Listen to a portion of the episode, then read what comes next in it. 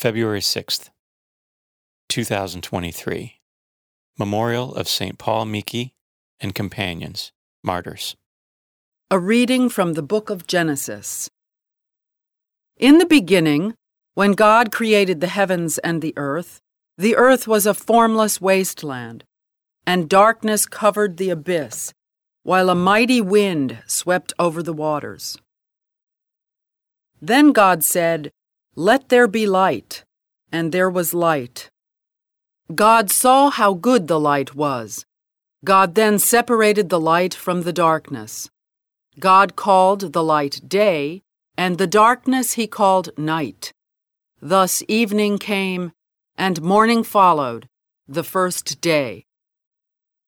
Then God said, Let there be a dome in the middle of the waters, to separate one body of water from the other. And so it happened. God made the dome, and it separated the water above the dome from the water below it. God called the dome the sky. Evening came, and morning followed, the second day. Then God said, Let the water under the sky be gathered into a single basin, so that the dry land may appear. And so it happened.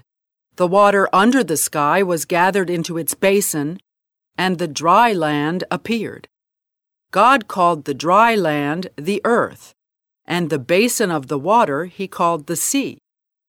God saw how good it was.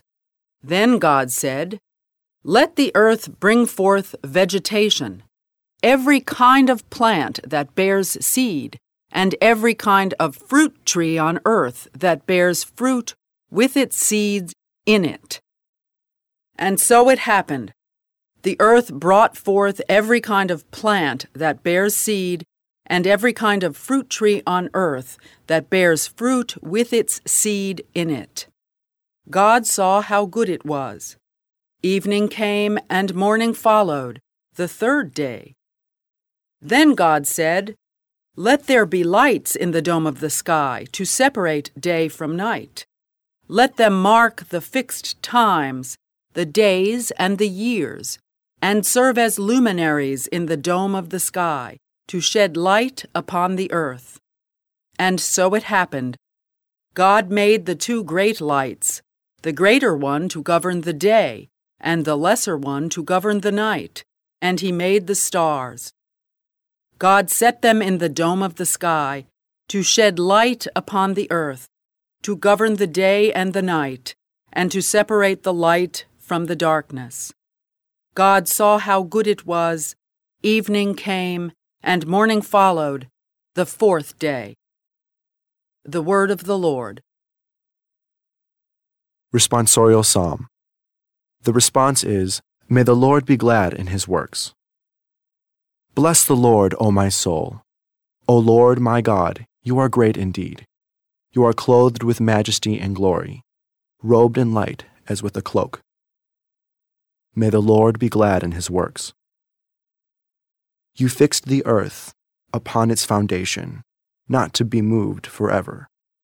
With the ocean as with a garment, you covered it. Above the mountains the waters stood. May the Lord be glad in his works. You send forth springs into the watercourses that wind among the mountains. Beside them the birds of heaven dwell. From among the branches they send forth their song. May the Lord be glad in his works. How manifold are your works, O Lord! In wisdom you have wrought them all. The earth is full of your creatures.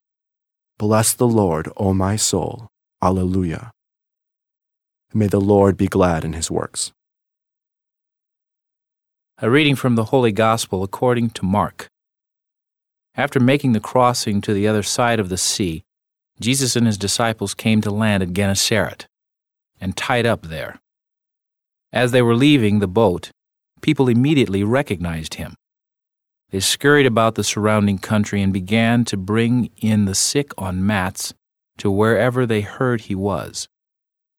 Whatever villages or towns or countryside he entered, they laid the sick in the marketplaces and begged him that they might touch only the tassel on his cloak.